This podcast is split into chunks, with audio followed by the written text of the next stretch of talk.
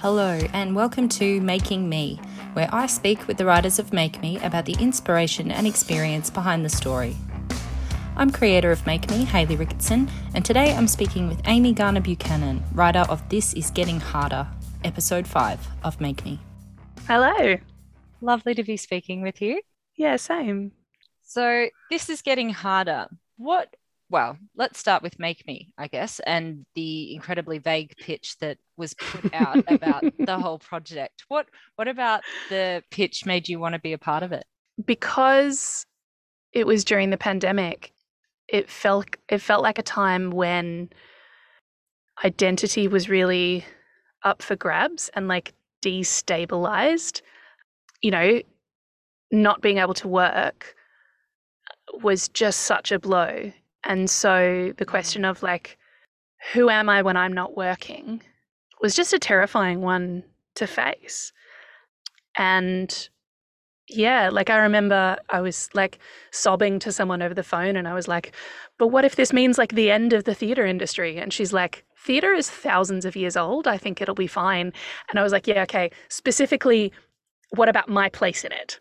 Um, yeah, I. Mm so yeah, the the chance to dig into and express who I am felt really necessary at that time during lockdown. Yeah. Mm, yeah. Yeah, that's a really good point. I think at the start of last year, I kept using this one metaphor with people about the arts because you know in the arts it always feels like you're treading water and you're kind or you're kind of trying to keep your head above water in terms of you know the work you're getting or whether you're getting paid whether you're not getting paid how you're managing it with all these other things.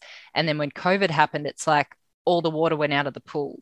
So mm. you're not even treading water anymore. That there's just nothing there. And it was such a kind of abyss for for a lot of artists to stand in. Mm. I imagine a hmm. lot of workers in other industries as well. But yeah, definitely. Yeah. Yeah. Yeah.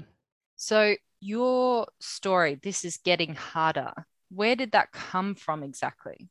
So it was a a script that I'd had kind of on the ideas shelf for a few years. I joined the 28 Plays Later challenge in 2019, and uh, this was a script that I'd written as a part of that.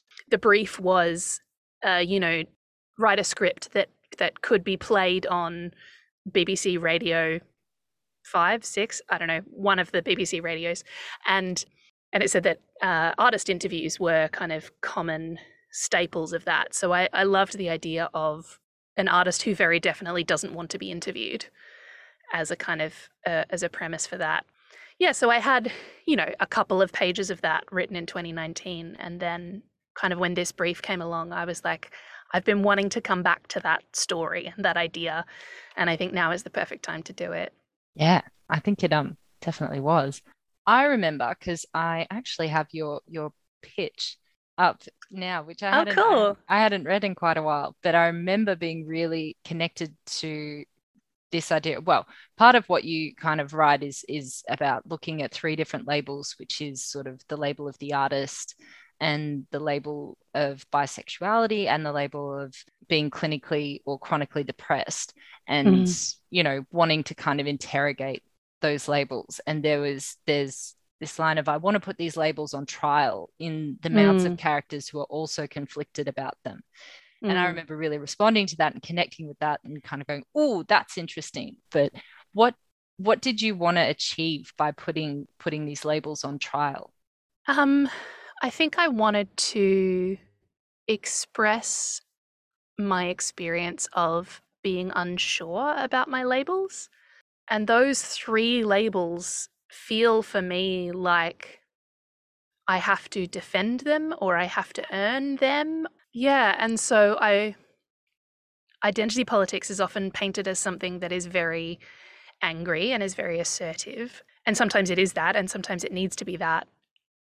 Also, figuring out who you are is this really uncertain place, and it's a constant struggle to figure out who you are um, especially in times of crisis. And so I, I wanted to explore the, I wanted to explore uncertainty within identity politics. Yeah, that's a really good point as well. I think that really came through in the not just in the pitch but in the actual story because the story which we won't won't give away too much of it, but you have you have this this artist who is sort of questioning where she is in her career in her life and and what everything means and you have a, a filmmaker who's interviewing her and also trying to just get her to to turn up at her own her own exhibition opening in her her gallery. And i sort of i found that that it's a really interesting setup because at the beginning you kind of put these characters in almost binary positions of sort of youth versus experience and and sort of even fluid versus fixed in terms of hmm. sexuality mm. at least initially and mm. then but you know as we go on these lines really like they become very blurred and the the two characters they're fighting and then they're flirting and what sort of starts as a as a clear dynamic becomes quite slippery and like mm. wonderfully complex and did that did that happen naturally as you were writing it or was it sort of more conscious i think a bit of both to to to start with i knew that they had to be on opposing ends of the spectrum because that's how drama happens. Um, listening to people agree with each other is not the most dramatically interesting thing. But i guess it was just the nature of the subject matter that made them get confusing. And i you know, was constantly confused during the writing of it. Yeah, so that sense of everything being slippery and everything being fluid, I think expresses the subject matter and expresses, you know, the subject matter as it was in my own life, going, like, am I allowed to hold this label or not? I'm not sure. Sometimes yes, sometimes no. I don't know. Yeah, did you I don't know, did you find that you answered any of those questions in writing it or the the idea of holding a label, defending a label? releasing a label? I think I felt like I I justified my own uncertainty to myself, but also because the because the filmmaker starts as the more kind of rational character, having her voice in my ear sometimes does make me go like, no, if this is happening then this is true. So there's one point where she says like if you're having hallucinations, you're definitely mentally unwell.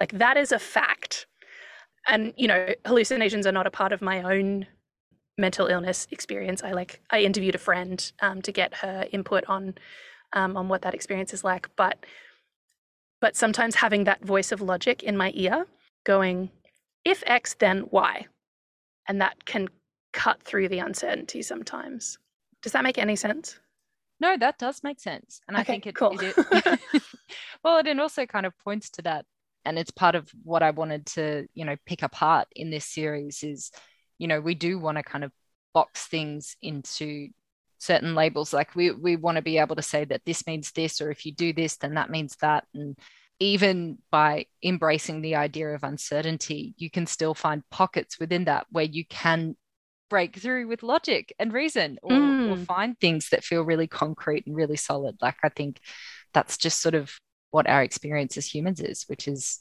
just mm. it's a it's a challenge putting it in uh, you know into a story or onto a page, but I think yeah you did really well with it. Thank you. And um that was something else that I that I wanted to mention because again, not wanting to you know divulge too much of too much of the story and exactly what happens, but you know we have a, a smorgasbord of stories in this series and i love that we have this one that you know is an investigation of identity that isn't a linear story and mm. sort of delves into sort of an abstract places and twists and turns and that that feels really important to me but mm. is that is that how you imagine the piece would end up definitely because that's just the way i write i'm i'm not interested in linear stories and i'm not interested in everything being realistic. Someone described my writing style once as swirly, and I think that that fits me perfectly. So, so yeah, I I um I just think that if you've got the opportunity to be theatrical, then take it. And so, I always write with um, either multiple time zones or multiple locations or multiple planes of reality happening at the same time. I'm still articulating why that's important to me as an artist. I think it's something about my the identity that I haven't talked about in this piece is that I am a former fundamentalist Christian. And creativity and theatre have taken the place of my spirituality, or, or my spirituality is expressed in that way. And so it's the place where I put all of my wonderings and my imaginings about the world beyond the world that we can see. So yeah, I'm I'm very I'm very passionately not a realistic or linear writer. And did that was was that a somewhat conscious choice to not include religion in this this particular exploration? Yeah, I think I wasn't I think I wasn't quite ready to talk about that bit um, that publicly yet. Mm. Um, since we've recorded that, I'm now working on like two other projects that are very much about my like move away from the church. But yeah, I also I also felt like I didn't want to have so many labels on it that it was complicated to talk about. Like obviously people are more than just three characteristics. But for the sake of a, you know, 15 minute audio drama, you might need to boil them down to three characteristics. you might. You might. You might. um, and on that note, I guess, even though we've sort of touched on it, but how much of you is in both these characters? And would you say it's more the artist or the filmmaker?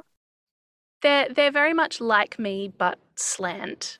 So those three characteristics of artist, bisexual, chronically depressed, they are me and they are my experience.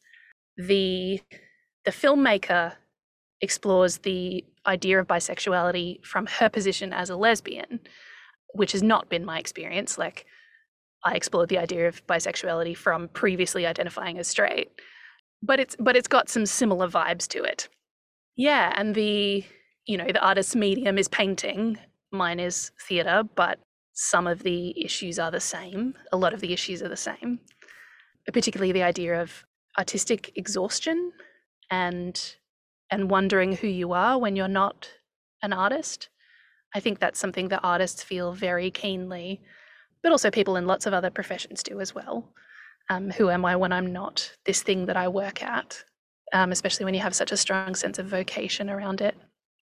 Yeah, and the the mental health aspect, like I said, it became convenient for me to introduce the idea of hallucinations as a sort of plot device.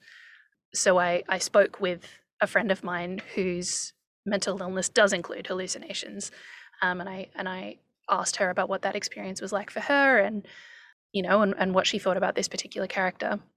Yeah, so the the chronic depression piece is interesting. I had a mutual friend of ours once. I think maybe you were even there for this conversation. He said to me, "Amy, have you ever considered that you're clinically depressed?"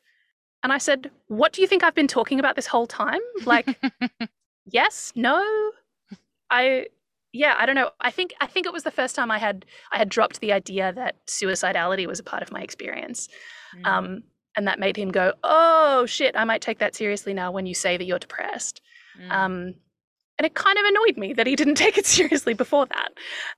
Yeah, so one of the strange things about the pandemic is that it's given me as boring and as horrible as it's been, months and months of lockdown is actually a form of stability. And so my depression actually got better during the mm. pandemic. Um, I've just recently come off my medication. Yeah, wow. Which is a wild journey. I can imagine. Maybe so wild that I'll end up going back on them, but we'll see. mm, that is, yeah, really interesting. And I think that was something that also I was really drawn to in the piece was this this kind of interconnectedness between being artistic and creative and being mentally unwell and i don't think mm. you know you don't it doesn't play out in a way where it's like one is conveniently in in one box or feeding the other thing in a in a particular way it's just because it is that uncertainty it's that constantly questioning like am i am i depressed or am i having big feelings and am i having big feelings mm. because i'm mm. creative and because i'm artistic and i'm happy to be vulnerable or you know is it is that something else entirely and you know, in reality, I guess artists in some way are afforded a certain amount of space to be mentally flexible which can mm. lead into hmm. to different different areas but then at the same time it can also feel like you're not taken seriously if you are mentally unwell because there's maybe that that label of artist then drags it into another whole other mm. whole other space or meaning yeah i used I remember once I was having a fight with my mum when I was a teenager, and she just dismissed me by saying, You sound like you're in a play. God. and that idea that, like, because you are a person with big feelings Mm. that often gets funneled into creativity, then maybe you're not taken seriously. That is no fun to live in. There's um there's that quote from Audre Lorde that I'm reminded of where she says something to the effect of I don't like single issue conversations because we don't have single issue lives. Mm. Um, and she was talking about her experience as a black woman and a black gay woman going, I can't separate these parts of my identity because I don't experience them at separate times. I don't have, you know, here is a gay day, here is a black day. Like, that's Mm. not how Yeah, we live yeah. our lives. And so, taking multiple elements of our identity, they will intertwine because we experience them all at the same time. Exactly. It's sort of they don't they don't end up neatly fitting into boxes No. or anything. Unfortunately, if only. Um, and that's why I liked the idea of beginning the episode with um, "She's in a box." Um, It is it is a just a fabulous opening episode. The artist sitting in a box, refusing to come out. Works in so many ways. Um, well, that seems like a, a particularly good place to to leave the conversation in a box. yeah, yeah. Put it in Um, a box. Thank, thank you so much for chatting chatting with me today, Amy. And please, My everyone, go and listen to This Is Getting Harder. Thank you.